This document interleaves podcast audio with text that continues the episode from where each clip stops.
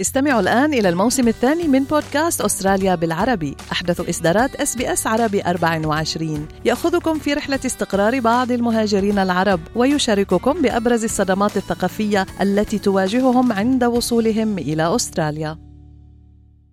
أنتم برفقة إس بي إس عربي 24 دردشة عائلية بودكاست يغوص في هموم العائلة العربية الأسترالية. تهزمنا الأزمات أم تقوينا؟ أهلا بكم في بودكاست دردشة عائلية معكم إيمان ريمان. وأنا هناء ياسين ونستضيف اليوم أخصائية العلاقات الأسرية وفض النزاعات السيدة رند فايد للإضاءة على هذا الموضوع. أهلا بك رند معنا في أسبوع جديد من دردشة عائلية. كما تعرفين ويعرف المستمعون والمشاهدون أن الإنسان يمر بمراحل صعبة في حياته.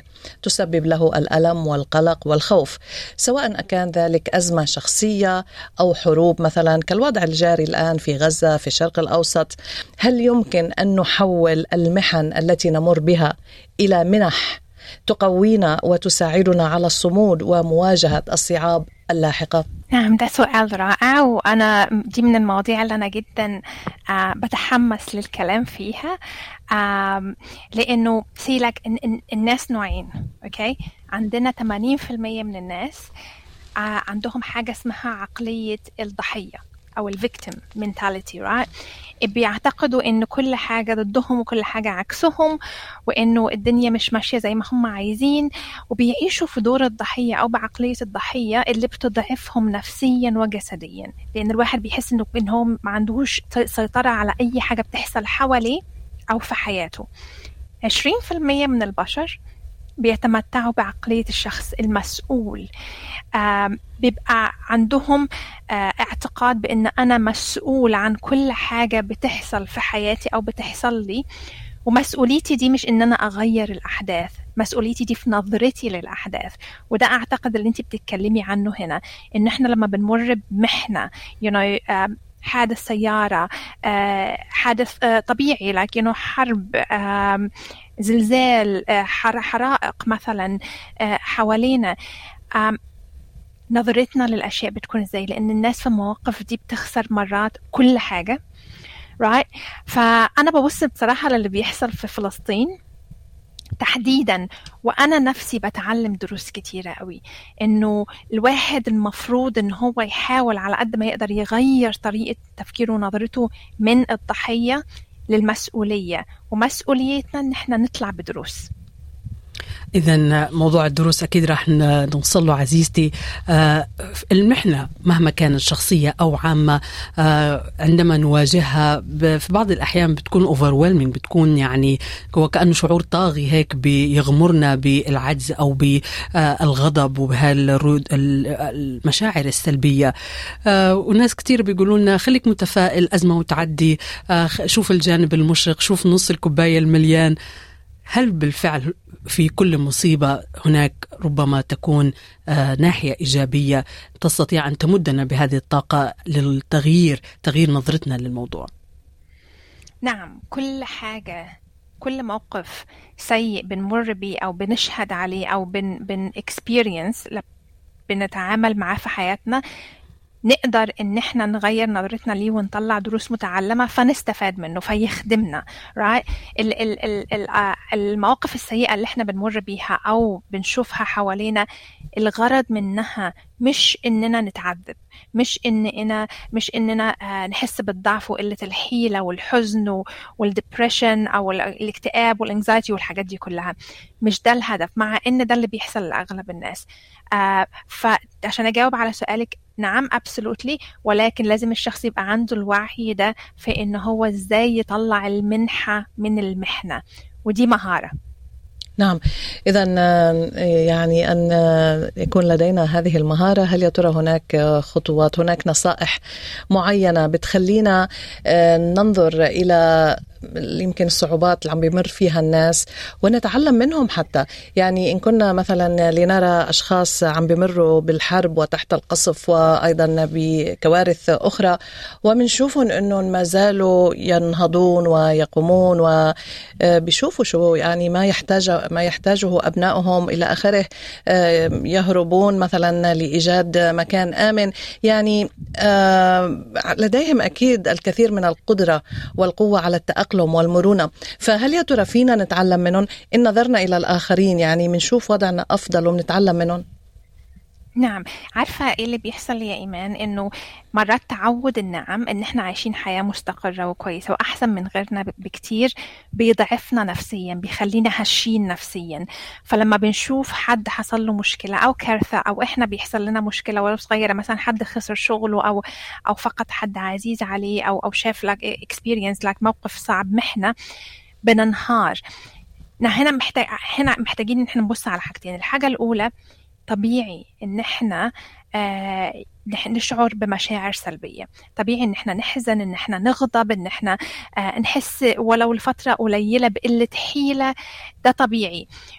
وهنا المطلوب من اللي حوالينا إن هم إن ما يستعجلوش خروجنا من الحالة دي. زي ما هنا كانت بتقول إنه بص على الجانب الإيجابي بص على نص الكوبايه مليان حاول تعيش حياتك وتتأقلم. مرات الكلام ده جيد لما يكون في وقته. الإنسان محتاج يمر ويحس بالمشاعر لأن المشاعر مخلوقة عشان نحسها. فمجرد ما إحنا experience أو حسينا بالمشاعر وسمحنا لمشاعرنا إن هي تكون موجودة جوانا الخطوة الثانية إن إحنا نبص okay أنا حصلت لي المشكلة دي ليه؟ أو أنا بشوف اللي بيحصل مثلا في, في الشرق الأوسط في فلسطين ليه؟ إيه الحكمة؟ إيه اللي أنا أقدر اتعلمه؟ إيه الدروس اللي أنا أقدر اطلع بيها من اللي بيحصل right إيه اللي أنا أقدر اتعلمه من الناس دي؟ فلما ابتدي اسأل نفسي الأسئلة دي هلاقي ان في حاجات كتيرة قوي قوي أقدر اتعلمها. أولها الامتنان إن أنا مش مكان المقابل اللي حصل له الحادثة أو اللي خسر شغله you know? إنه امتن للنعم اللي عندي ونبعد بقى شوية عن تعود النعم إن أنا ممتنة إنه أنا عندي سقف إن أنا عندي أكل إن أنا عندي كهرباء ومية سخنة مثلا. الحاجات البسيطة اللي إحنا متعودين عليها and we take it for granted. فممارسة الامتنان نبتدي إحنا نشعر بالنعم اللي عندنا. الحاجة الثانية مثلا إنه آه المواقف الصعبة دي بتولد مشاعر تعاطف مع الآخرين واتحاد بين الناس بشكل عام باختلاف الفئات العمرية باختلاف العرق باختلاف الدين باختلاف ال ال الهوية. بتلاقي الناس اتحدت في الظروف الصعبة عشان تدعم بعض. فدي في حد ذاتها شيء جيد ونعمة. الاتحاد you know اللي حصل في, في ال Middle East دلوقتي عامل مية. لفت الانتباه كله للمنطقة. بدأ الناس تبحث في التاريخ وتبحث في, في الأحداث خلال كل السنين فتي عشان توصل للحقيقة. فدي في حد ذاتها شيء إيجابي? حصل مثلا إحنا شايفينه في الواقع الحالي مثلا. الحاجة كمان الثالثة إني أعرف نفسي. أعرف إيه هي الحاجات اللي بتحفز مشاعر الحزن أو الغضب اللي جوايا. وإزاي إن أنا أقدر إني أوجه مشاعر الغضب في الاتجاه الصحيح؟ لأنه مشاعر الغضب طاقة والطاقة دي ممكن تهدمني وممكن أبني بيها شيء تاني. سأوجه الغضب ده في إني أشتغل على نفسي أطور نفسي أعلم ولادي أثقف الناس أنشر أعبر عن رأيي أنشر على السوشيال ميديا إحساسي ومشاعري على اللي بيحصل. فأوجه طاقة الغضب وأفهم نفسي كمان. Right. Now الحاجة الثانية في في مقولة بتقول جزا الله الشدائد خيرا عرفت بها عدوي من صديقي. الشدائد بتعرفك مين بيفكر في إيه ومين في صفك واخد ظهرك ومين آه ضدك. الحاجات دي بتكون مستخبية في المواقف العادية. كمان من الحاجات الرائعة اللي حصلت فيما يتعلق بموضوع فلسطين والشرق الأوسط حاليا إن الناس اتعلمت التخلي. تعلمت إن في حاجات كتير هم مش محتاجينها. تعلموا إنه في حاجات كتير أشخاص أشياء منتجات الواحد مش محتاجها right ف back to the basics الحاجات المهمة ترتيب الأولويات إيه الأولويات عندي؟ وطبعا ك كمظلة لكل ده المرونة. المرونة اللي إحنا أنا بتعلمها من الفلسطينيين وأنا بعلمها لولادي إن الناس بتقع وتقف تاني وتقع وتقف تاني وتقع وتقف تاني وكل مرة بترجع تقف بترجع تقف أقوى بكتير من المرة اللي قبلها.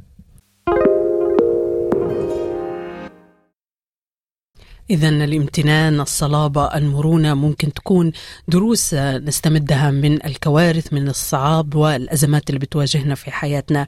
آه، سترند هل هذه القدرة على استكشاف الدروس بتكون قدرة طبيعية في بعض الناس؟ لأنه حتى لو أخذنا الأطفال منذ صغرهم بنلاقي في طفل لو حصلت له حاجة آه، وقع يقف على طول ويكمل. اللعب. في طفل تاني ممكن آه، ياخد شوية وقت للدراما والبكاء لحد ما حدا يساعده ويطبطب عليه ليكمل اليوم ليكمل اللعب. لماذا بعض الناس عندهم هالقدرة على آه، الصمود أمام الصعاب ويشوفوا الجانب الإيجابي ويتعلموا الدروس وآخرين بيكونوا في حالة جدا مرثية يعني كأنهم خلص العالم والحياة انتهت بعد هذه المصيبة خاصة لما تكون بحجم ما يحدث في قطاع غزة؟ نعم. نعم إحنا كلنا مولودين بالريزيلينس بالمرونة. كلنا تعلمنا المشي بإن إحنا نقع ونقف تاني وهكذا لحد ما تعلمنا نمشي. فدي كانت حاجة فينا كلنا كل الأطفال مولودين بيها. ولكن اللي بيحصل إيه؟ الطفل بيعمل mirroring يعني بي هو بيكون انعكاس لتصرفات الأهل وعادات الأهل وطريقة أهله في التعامل مع المشاكل. فلو أنت عايزة تعلمي حاجة لأولادك لازم أنت تمارسيها الأول وتتعلميها وتمارسيها الأول. لو أنا ما عنديش مرونة ولادي هيفقدوا المرونة بتاعتهم اللي هم أصلا مولودين بيها.